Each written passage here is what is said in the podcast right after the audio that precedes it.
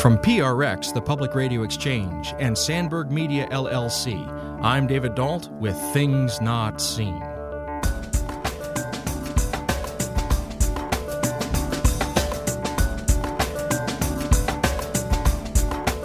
I think that one of the ways that we remain mindful of the strangeness of these texts and the fact that in English translation, we are at least a couple steps removed from those texts in their kind of ancient language.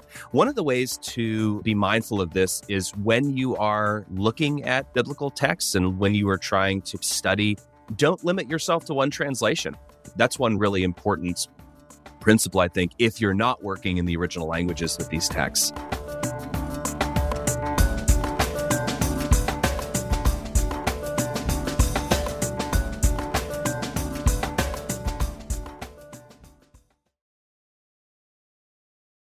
Things Not Seen is made possible in part through the generosity of our Patreon supporters. If you'd like to join them, please go to patreon.com slash notseenradio. That's P-A-T-R-E-O-N dot com slash notseenradio. Thank you. Welcome to Things Not Seen. I'm David Dault. We're delighted today to welcome to the show Professor Eric M. Vanden Eykel. He's Associate Professor of Religion and the Forrest S. Williams Teaching Chair in the Humanities at Ferrum College. He's the author of But Their Faces Were Looking Up, author and reader in the Proto-Evangelium of James, and is the general editor of the Journal for Interdisciplinary Biblical Studies. He lives in Roanoke, Virginia. Today we're talking about his recent book, The Magi, who they were, how they've been remembered, and why they still fascinate. Dr. Eric Vanden Eykel, welcome to Things Not Seen. David, it's great to be here. Thanks for having me. So, I just want to say at the outset to all my listeners that I've been teaching biblical studies, New Testament, Old Testament for a while, and I'm always looking for books that take the complex work of the scholars and condense it down in a way that is understandable and opens the hood, if you will, on the engine of how we get our texts and how we read these texts in the academy. I just want to say your book, The Magi, is fantastic at that. It did such a good job of taking all of these complex ideas, the mechanisms of how texts are assembled, the mechanisms of how scholars look at things like grammar and translation, and really gave it to readers in a way that that they can begin to participate in that process. So before we do anything else, I just want to say as a teacher and a learner, thank you for this book because I think it's fantastic. Oh, thank you so much. That was one of the main goals in writing it. And so if it's if I've achieved that goal even a little bit, that's a huge compliment. Thank you so much.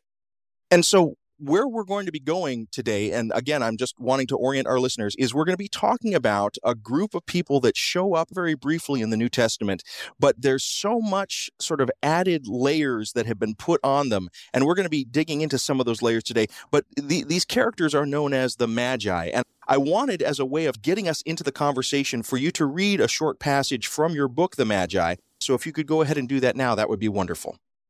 So this is, yeah, from the end of chapter three. What then can we know about Matthew's Magi? Aside from what is highlighted here, probably little. But perhaps this is the point, even for the ancient reader. The various texts surveyed in this chapter coincide in a few places regarding the various people called Magoi. And yet these texts are far from univocal in their respective portraits. As it turns out, there is no widespread agreement in the ancient world on who and what Magoi were and how they should be understood. They are powerful and mysterious, and as a category, they are separate from what is considered normal or mainstream. Their presence in Matthew may well be intended as a bit of a surprise to readers, a suggestion that the story they are reading may not be the story that they were expecting. And that is our guest, Eric Vanden Eykel, reading from his recent book, The Magi, who they were, how they've been remembered, and why they still fascinate. So I want to begin to dig into this passage that you just read for us. And the place where I want to start is this distinction that is being made between ancient readers and contemporary readers. And I want to take it in passes. So, one of the things that you do in your book, The Magi, is you begin to talk about this friction that happens between the way that a text is written in the distant past and the way that it's received now in the present. And you point out, unlike some texts, like, for example, a Taylor Swift song, we could go to Taylor Swift and say, hey, this song is great. What did you mean? But when we go to an older text like the book of Matthew, Matthew's not available to us in the same way. So maybe let's start talking about when we talk about ancient readers, who are we talking about and what are we talking about? That's a great question. I like the Taylor Swift analogy.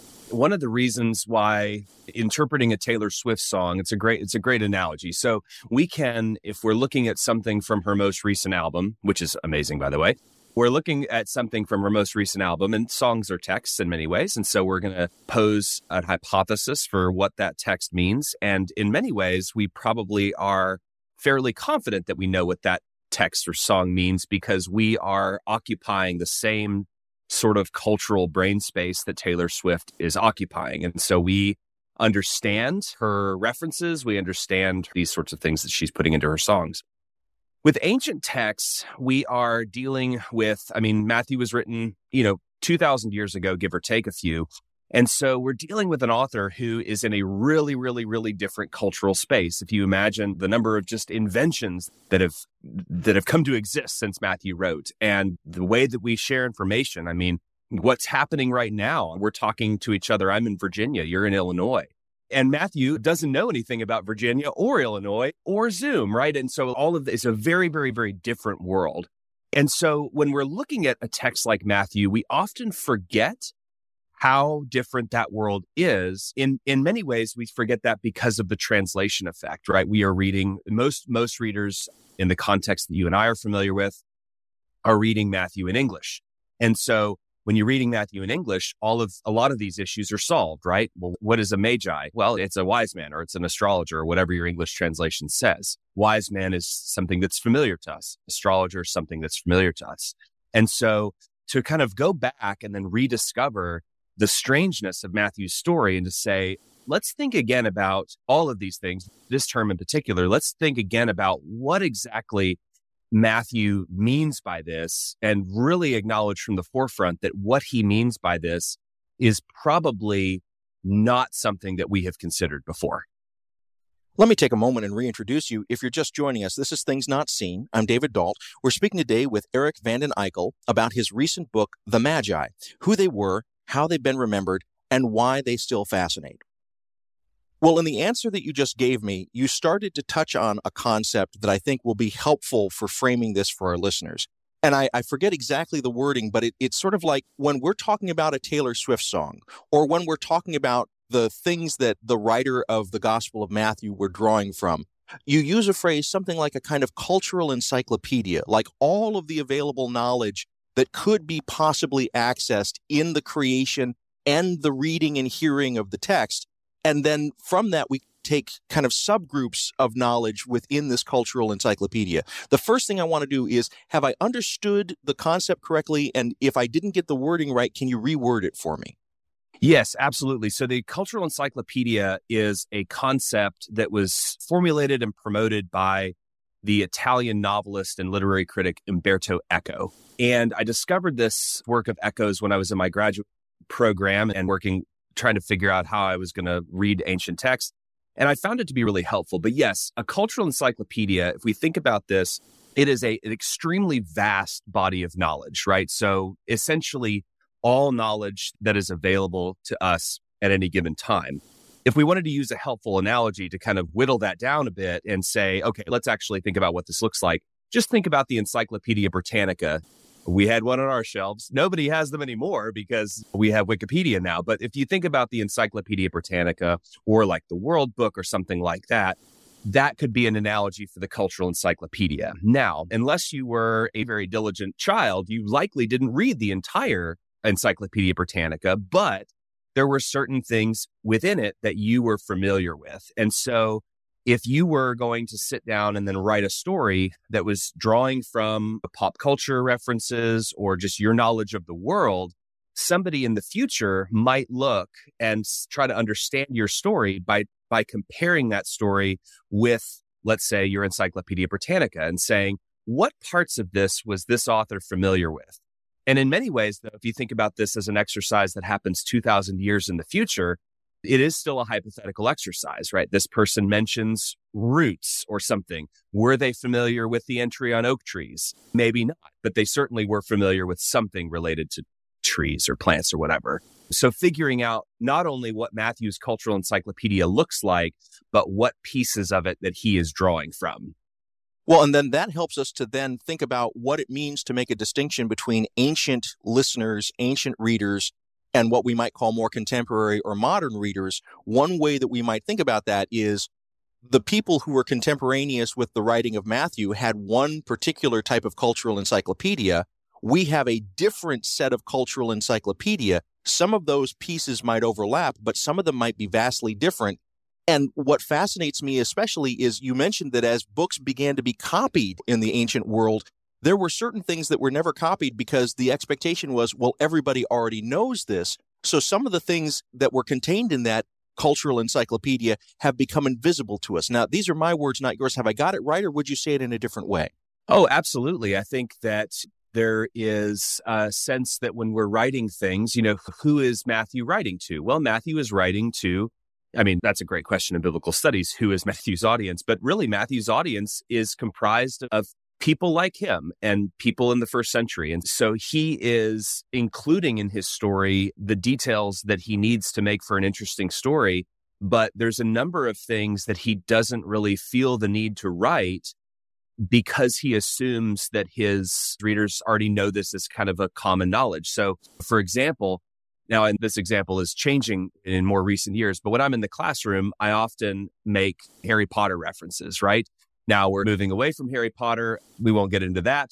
But when I make a Harry Potter reference, if I said something seven or eight years ago in a classroom and said, you know, teaching at this college is a lot like teaching at Hogwarts, students would chuckle. Some of them would anyway. And then I would just move on because I wouldn't have to explain that. But now, if I went in today and said teaching at this college is a lot like teaching at Hogwarts, many of them would cock their heads and say, what, what do you mean by that? Well, that's a piece of my cultural encyclopedia that I'm familiar with that they are not as familiar with. And so I then would have to pause and say, oh, this is the school for wizards in the Harry Potter book series, right? So, but what we have to include and what we have to explain differs according to who we're talking to. Now, this sets up, I think, the question that I want to leave us with as we go into our first break. And we'll dig into this as we continue in our conversation, but I want to lay the groundwork here. So, if we have two different cultural encyclopedias, one from the ancient world and one from our contemporary world, there's one kind of school of thought that might say those are pretty much identical because humans are humans and we all relate to things the same way. There's another school of thought that says, no, they're so alien from one another that they have no overlap whatsoever. And we really can't understand what these earlier authors were meaning or thinking of or referring to. My sense from reading your book, The Magi, is that you want to place the needle somewhere between those two extremes. It's completely transparent to us, it's completely alien to us. But my question to you is where do you put it on that spectrum? Is it dead in the center between transparent and alien? Is it closer to the transparent side or closer to the alien side? Oh, man, that's a big one. Everyone fancies themselves a centrist, right? That's, uh, I'm a middle of the road kind of thinker. I no, I think that's I think that's accurate. I think that what I'm trying to go for is a middle position. I do think that there there are certain things that we can probably talk about as things that are unique enough to human experience that we can think in ter- in those terms and say, yeah, this is a kind of human emotion. I'm not going to go out on a limb and postulate as to what any of those are right now because I don't know any off the top of my head, but I'm sure they exist, right? But then again, yeah, when we think about some of the most basic elements of human experience today and what we think about as human experience, what is a person? What is marriage? What is God? What are, what all of these things? Those are alien enough that we really do have to do that kind of legwork. So my position, I think, is that when we think about things that are happening 2000 years ago or things that people are thinking about 2000 years ago, I like to try and find those concepts that are similar and then to say, here is our experience of this concept, and then be able to articulate the ways in which that concept and people's experience of that concept in the ancient world might have been a little bit different. So if we take marriage, for example, right? What is this? Well, you know, in at least the, the context that I'm speaking from, when I talk to my students about marriage, they are thinking about this as when two people are in love with each other and they want to spend the rest of their lives together, they make this agreement and et cetera, et cetera. And then when we take that and say, okay, so this concept of marriage does exist in the ancient world, but here's all the ways that it's different, right? In the social contract and arranged marriages and these sorts of things. If you're just joining us, this is Things Not Seen. I'm David Dault. We're speaking today with Eric Vanden Eykel. He's Associate Professor of Religion and the Forrest S. Williams Teaching Chair in the Humanities at Ferrum College. We're speaking today about his recent book, The Magi Who They Were, How They've Been Remembered, and Why They Still Fascinate. We'll be back in a moment. Things Not Seen is brought to you in part by Liturgical Press. Liturgical Press is a trusted publisher of resources on liturgy, scripture, theology, and spirituality. They've evolved to serve the changing needs of the Christian church, and they produce resources for pastoral leaders, teachers, engaged learners, and all leaders looking for quality books on faith and culture. Lit Press books are available at your favorite book retailer and online at litpress.org. That's litpress.org.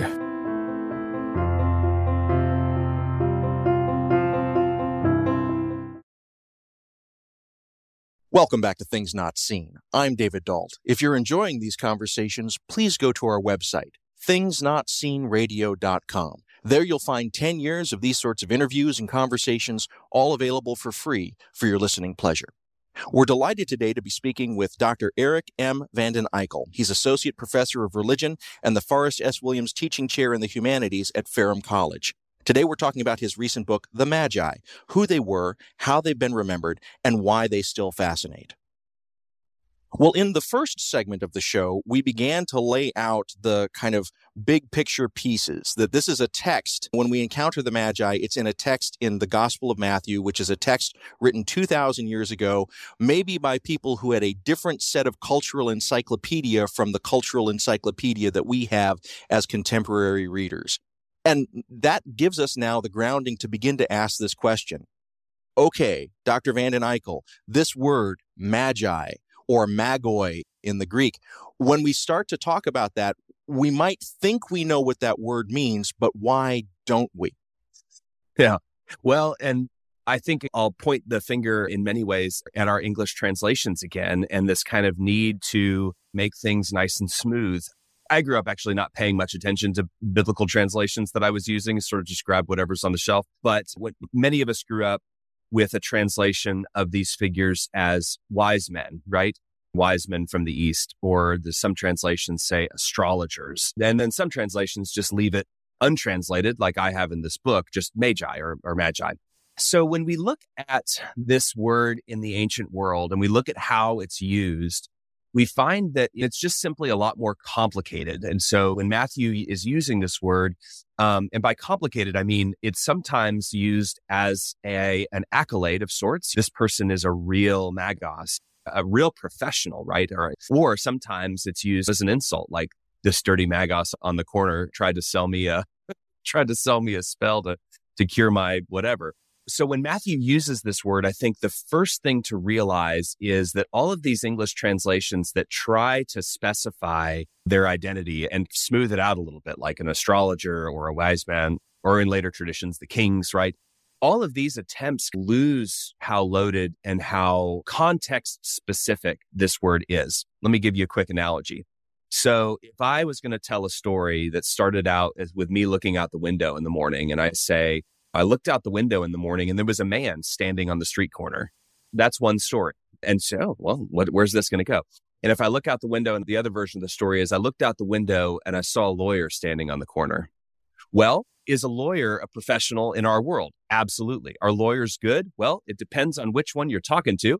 And it depends on why you're talking to him, right? So if there's a lawyer standing on my street corner, that story might be going in the direction of, and he knocked on my door and told me about a rich uncle that I never knew I had. or he knocked on my door and told me that I was surprised you don't actually own your house anymore or something like this, right? So, so that terminology of lawyer sets up this expectation of, oh man, what's about to happen? And I think Matthew's off to something similar in this story. I love that analogy. And what that does is it shows us, again, what we were talking about in the first segment of the program today that there's a lot that is freighted on us as readers to understand what a single word might mean. And it doesn't necessarily have a one to one meaning or a one to one indication. It opens up possibilities of interpretation instead of shutting them down. But now I want to take this in a slightly odd direction because as I was reading your book, The Magi, and as I was reading about how the Magi are framed in the story of Matthew and then in later interpretations that are layered on top of Matthew, the thing that kept coming to me again and again was a completely non Christian set of sources. I was thinking about Socrates and the sophists and the way in which the sophists play as the kind of enemies, but also at times the allies of Socrates. And the way in which, you know, depending on how you are reading the sophists in these base in these Platonic dialogues, you could get very different meanings out of what the dialogues are telling us. Now, I'm making a parallel here between the way that the sophists in the Platonic dialogues function and the way the Magi might be functioning in the book of Matthew. And I want to ask, as I give this to you without any preparation, does it feel solid? And if it does, what could we begin to learn from that kind of parallel? Yeah, no, I think it's a I think it's another great analogy. And I think with that example of the sophists, right, it doesn't even very much also depends on if you're reading a story, how you feel about Socrates to begin with, right? If somebody is an enemy of Socrates and you don't particularly like Socrates, then maybe, maybe these emerge as good characters, as admirable.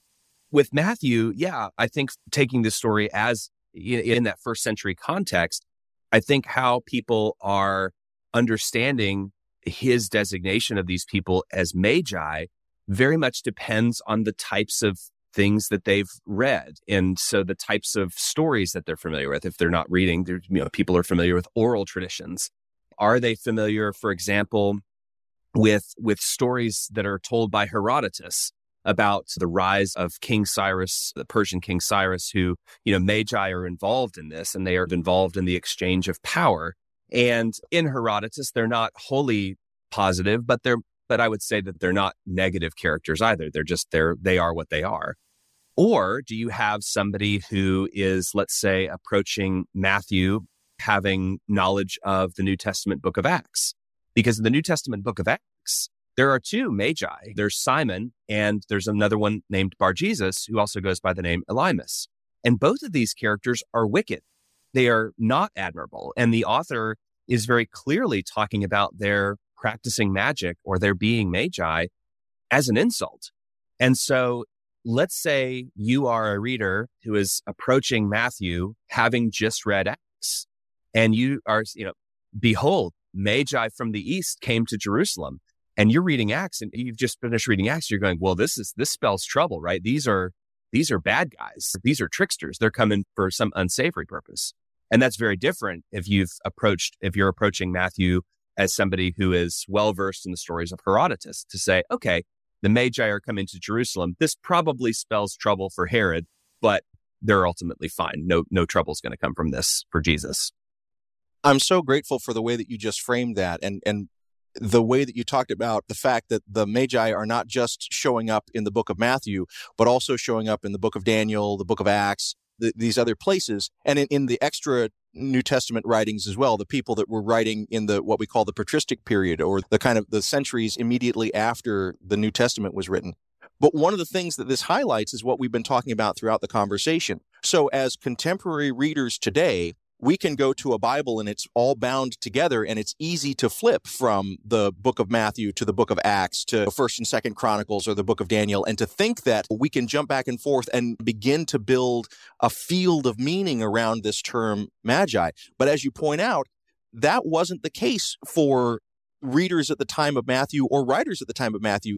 We don't know whether or not they had access to these other texts and if they did, in what way they would be ready to hand, we might say. And so, talk to us a little bit about you mentioned earlier this notion of smoothing over the meanings and really making things simplified.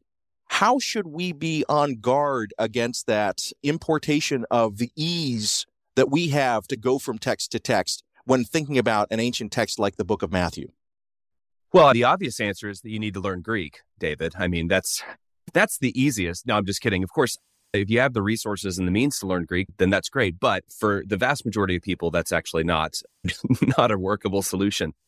I think that one of the ways that we remain mindful of the strangeness of these texts and the fact that in English translation, we're getting, we are at least a couple steps removed from those texts in their kind of ancient language. One of the ways to be mindful of this is when you are looking at biblical texts and when you are trying to study, if you're somebody who does Bible studies, these sorts of things, don't limit yourself to one translation. That's one really important uh, principle, I think, if you're not working in the original languages with these texts. So if you, for example, are looking at Matthew 2, 1 through 12, the story of the Magi, and let's say you have four or five different English translations that you use as your kind of go tos. And you'll encounter minor little differences of grammar and these sorts of things. But let's say with a story like the Magi, one translation says magi, one translation says wise men, one translation says astrologers. Well, if you've got three different ways of rendering what seems to be the same word, then what you're dealing with there is a word that is not easy to translate. The same thing can be said when you're looking at like the letters of Paul, right? Well, is Paul talking about justice or is Paul talking about righteousness? Well, those are the same word in Greek. And if you look at different translations, that word changing uh, among those different translations should be a red flag to say, okay, there's something else going on underneath the surface here. Let's investigate further. Let me take a moment and reintroduce you. If you're just joining us, this is Things Not Seen. I'm David Dault. We're speaking today with Dr. Eric Vanden Eykel. He's Associate Professor of Religion and the Forrest S. Williams Teaching Chair in the Humanities at Ferrum College. We're talking today about his recent book, The Magi Who They Were, How They've Been Remembered, and Why They Still Fascinate. Well, this might be a good time for our listeners to really kind of lay out the bare bones of what Matthew gives us about the Magi, because my understanding is that we all think we know what this story says and is about. But why don't you give us, in its limited sense, just what Matthew is giving us? What should we know about these characters from the Matthew text? Yeah, when I talk to students about this story and when I talk in other kind of settings about this story, I always start by asking people to tell me everything that they know about the Magi. And, you know, so, some groups will generate things like, well, they're from Persia. They are named these things. There's three of them, of course, and all of these details. And then what I like to do is actually read Matthew's story. And people are often surprised that Matthew's story is a lot shorter than they remember. And there's a lot less there than they remember. So when we are looking at Matthew's story, we have very basic details. So the Magi are coming from the east, literally the risings. So the place where the sun comes from, that's where they're coming from. And they come to Jerusalem. And when they get to Jerusalem, they only say one thing in the entire story. They say, Where is the one who's born, who has been born king of the Judeans? For we saw his star at his rising, at its rising, and have come to honor him. And then we get Herod and the city is, they're all panicked. Herod calls for his advisors and says, Where is the anointed one to be born? They say, Bethlehem. Herod says, Go, come back and tell me where he is so that I can go honor him too. I'm always interested in a new king in town. So then they go, the star reappears, leads them to Jesus. They rejoice, they offer their gifts, and then they're warned to not go back to Jerusalem. So they go by a different road and then they go back home by a different road. And then that's it that's the entirety of the story, obviously coming from my memory of it. So if I left out a little detail. But then the, they're mentioned directly after, right? With Herod's mad at the Magi, have tricked him. And so then there's this slaughter of the children. That seems to be a different story that is um, sort of being told with them as a detail, but it's the story's not really about them. But yeah, that's it. That's the entirety of Matthew's story, the Magi.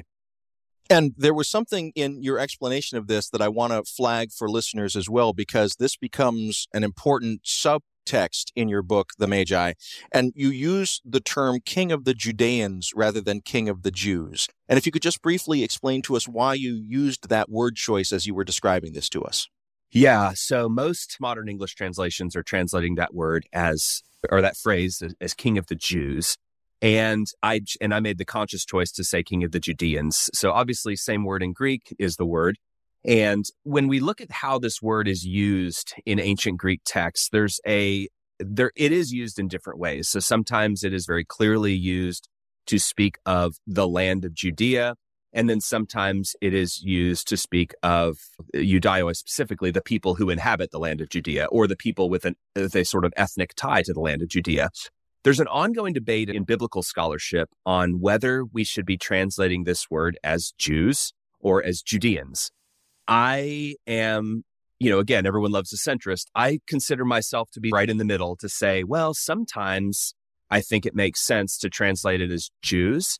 But sometimes I think in this case, for, as a great example, I think that it makes more sense to translate it as Judeans. And the, really the reason for that is that I think that this story is very much about a sort of ethno political dimension of the illegitimacy of Herod's kingship and the legitimacy of Jesus's kingship as king of the Judeans. And so I think king of the Jews distracts from that ethno political dimension. That's really helpful, but that also makes me think that when we're looking at a text like this, we have to take account of the political tensions that were present at the time that the, that, that the text was written. But also, it seems like in your answer, you're paying attention to political dimensions that exist in our present day as well. Now, when I make that observation, does that feel right to you, or would you say it in a different way? No, I think that's I think that's mostly right. I think that the debate over translating this as Jews or Judeans very much there's always politics involved in translation, right? There's always a question of, of or there, there is always that question. I think this, the argument that has been given in favor of translating Judaioi as Jews has been put forward by a wonderful New Testament scholar named Adele Reinhartz. And others have made this argument as well. Hers is the one that I'm most familiar with and that I like the most. But she says that translating Judaiois as Judeans sort of serves to erase Jews from the story.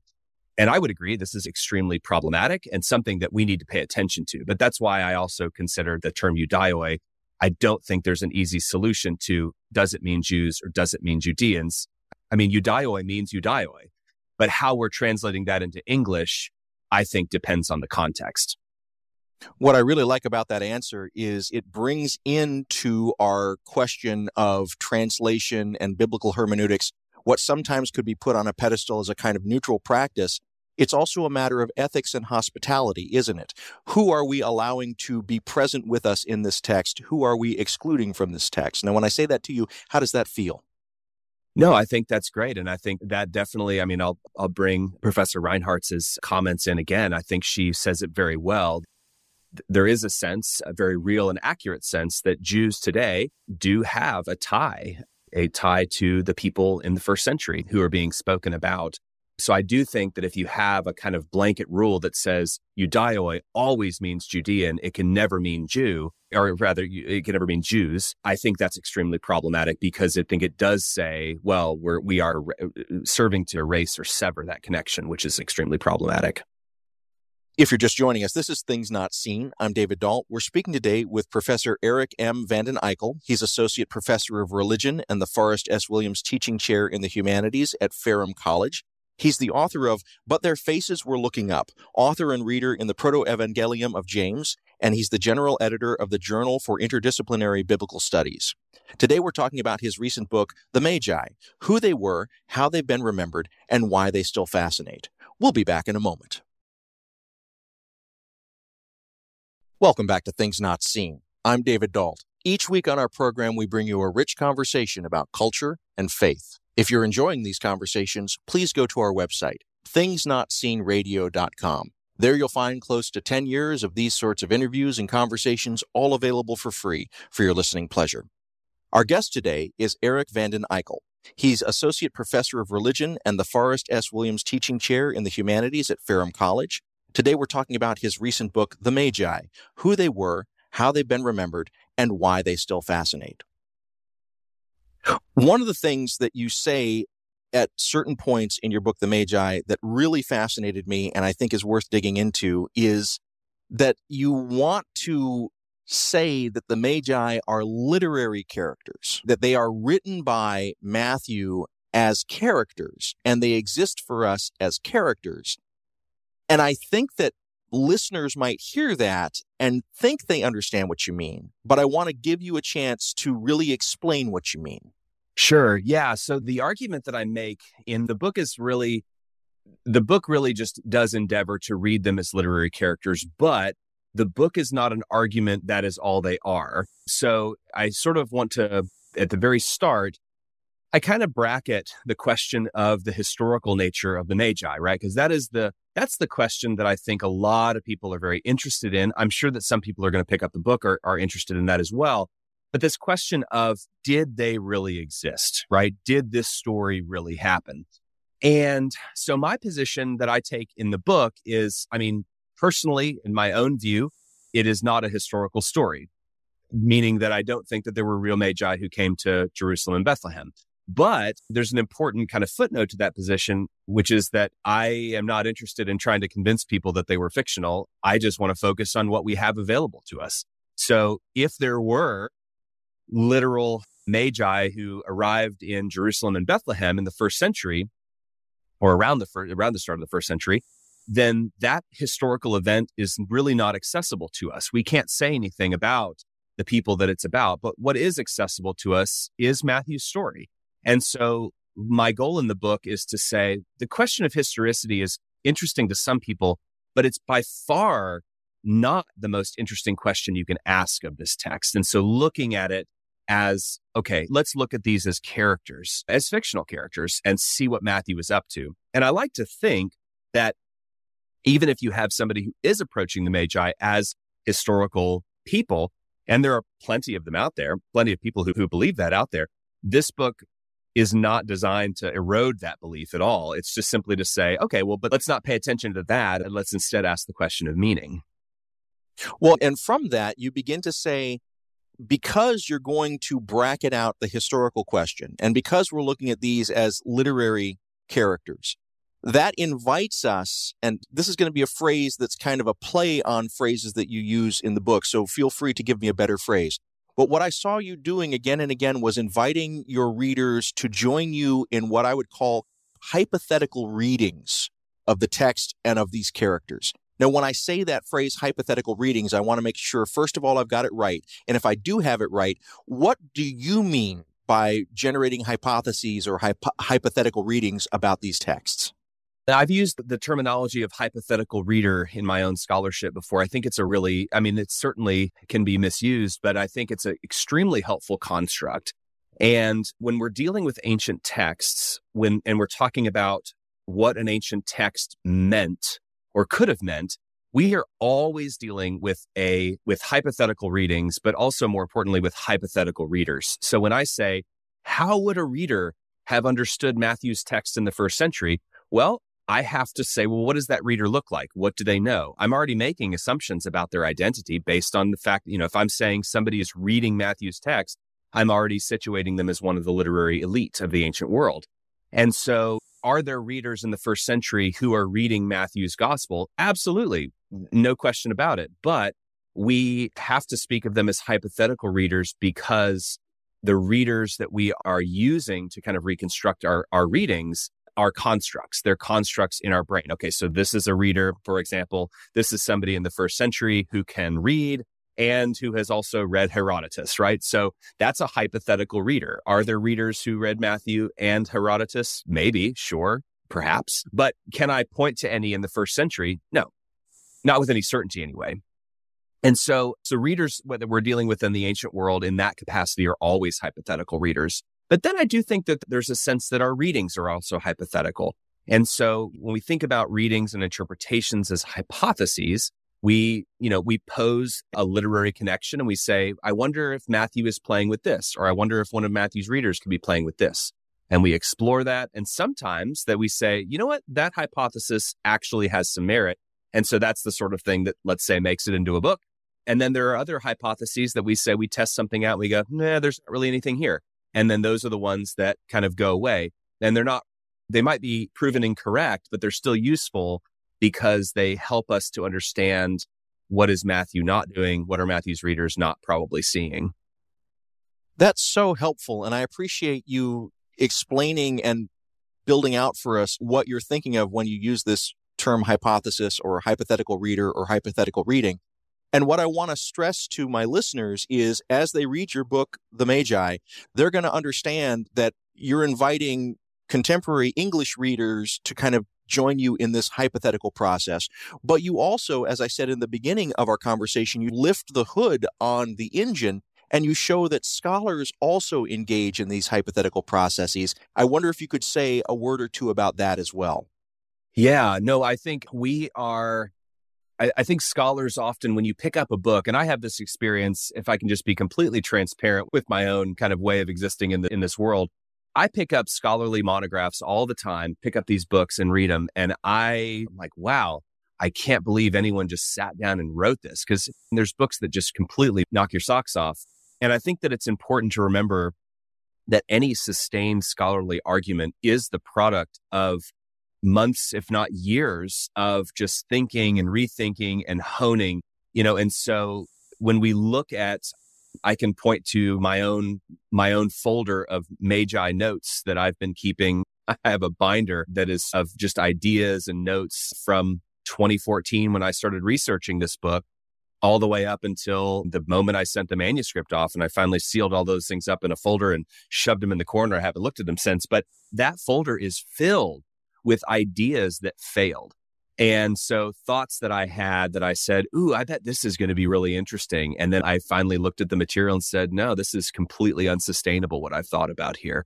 And I think that any scholar who says that they haven't had that experience of having an idea and then coming to realize, for lack of a better word, how stupid it was. Maybe that's too strong, right? But to be able to say, no, I had this idea. I thought about it. I researched it. And then I discovered it was not a good idea or not a realistic idea. And I think that is what scholarship is. And I think we have to be honest about that. Let me take a moment and reintroduce you. If you're just joining us, this is Things Not Seen. I'm David Dault. We're speaking today with Eric Vanden Eykel. He's Associate Professor of Religion and the Forrest S. Williams Teaching Chair in the Humanities at Ferrum College. We're speaking today about his recent book, The Magi Who They Were, How They've Been Remembered, and Why They Still Fascinate. So I'm going to ask for your indulgence in this next question because we've now set the stage. We've talked about the way in which Matthew could be using the Magi as literary characters. Earlier in the conversation, we talked about more contemporary texts like Taylor Swift songs or Harry Potter.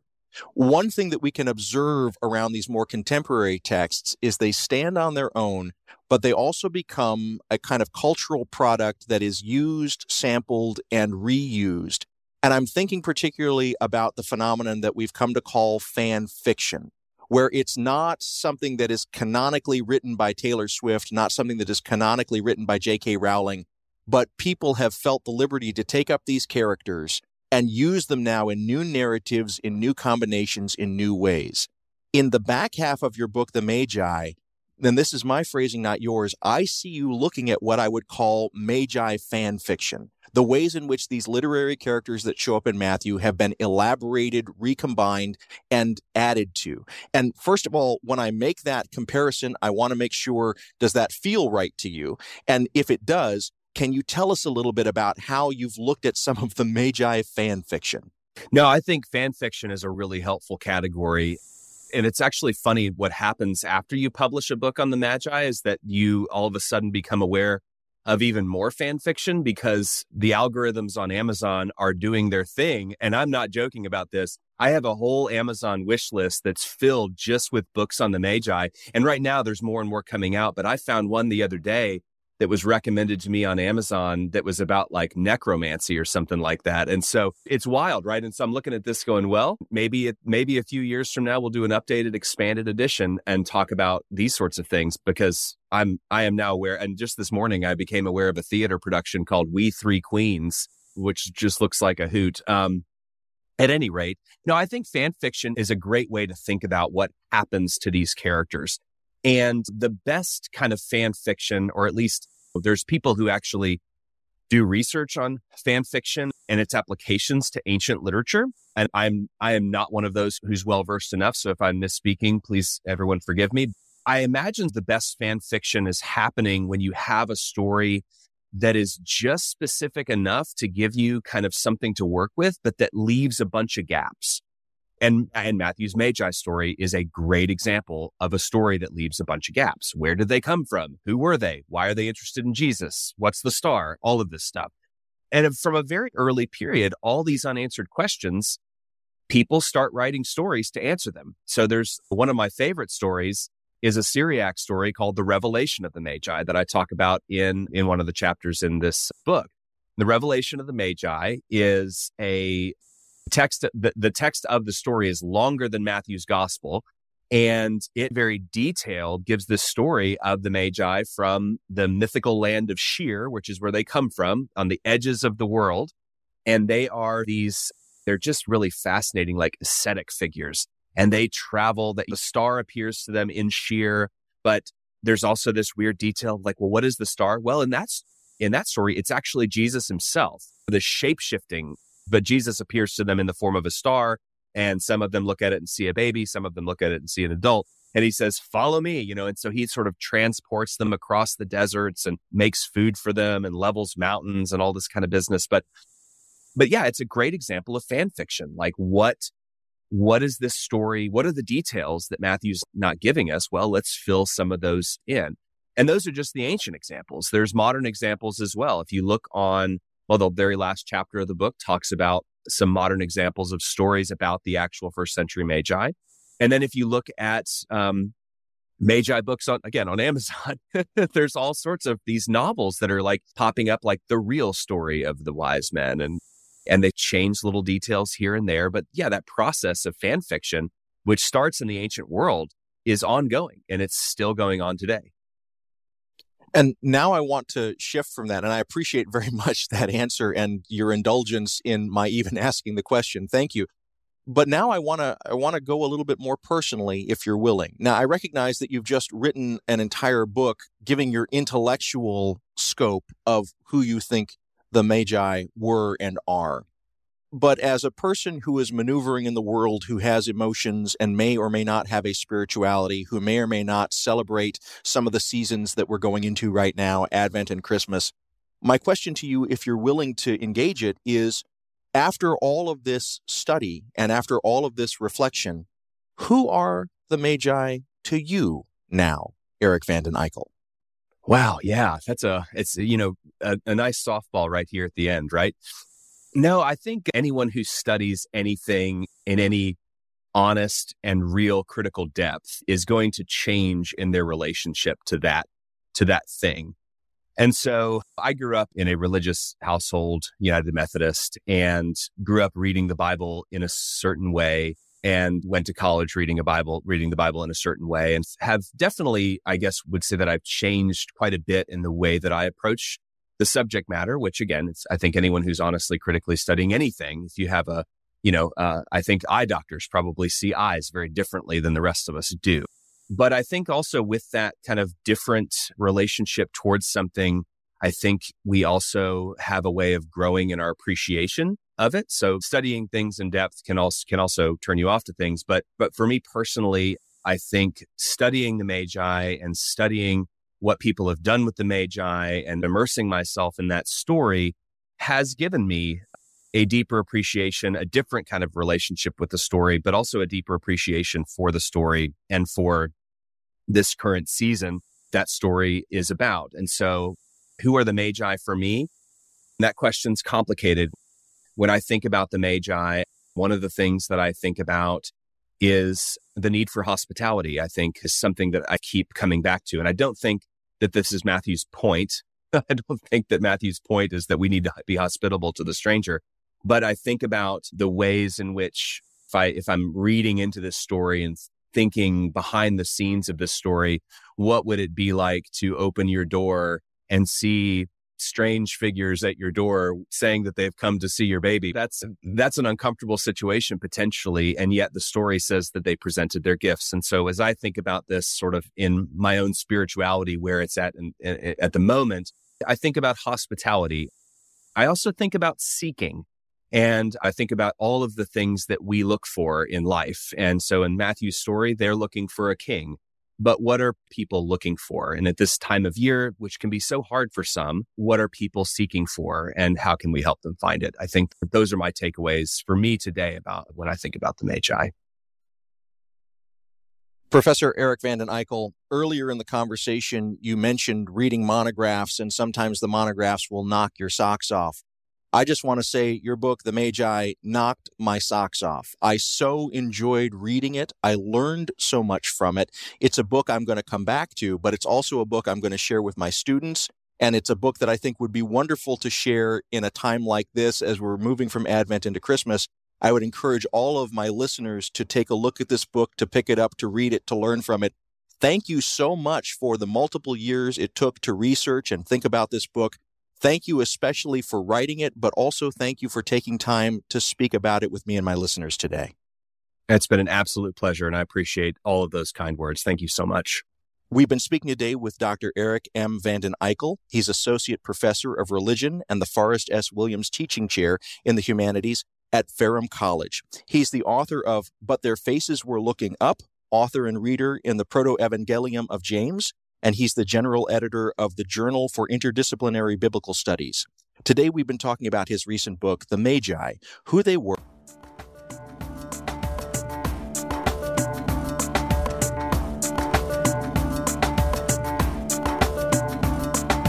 Things Not Seen is produced by Sandberg Media LLC. We're distributed nationally by PRX, the Public Radio Exchange. Today's show was recorded at the William Adams Studios in beautiful Hyde Park here on the south side of Chicago, Illinois. Our studios have a home courtesy of the Zygon Center for Religion and Science, part of the Lutheran School of Theology at Chicago. Neither Zygon nor LSTC are responsible for the content of this program. Our theme music is composed by Gene Kija. Our show is made possible in part by the generosity of supporters on Patreon. You can find out how to help us create great programs by going to patreon.com slash notseenradio. You can follow us on Twitter at Not Seen Radio. Visit us on Facebook and like our page to receive regular updates about the show and find out more about our guests. That's facebook.com slash Things Not Seen Radio. And you can sign up for the free podcast, listen to old shows, send us an email, and find out more about our guests if you visit us on the web at thingsnotseenradio.com. I'm David Dault, and we'll be back next week with more conversations about culture and faith. Please join us.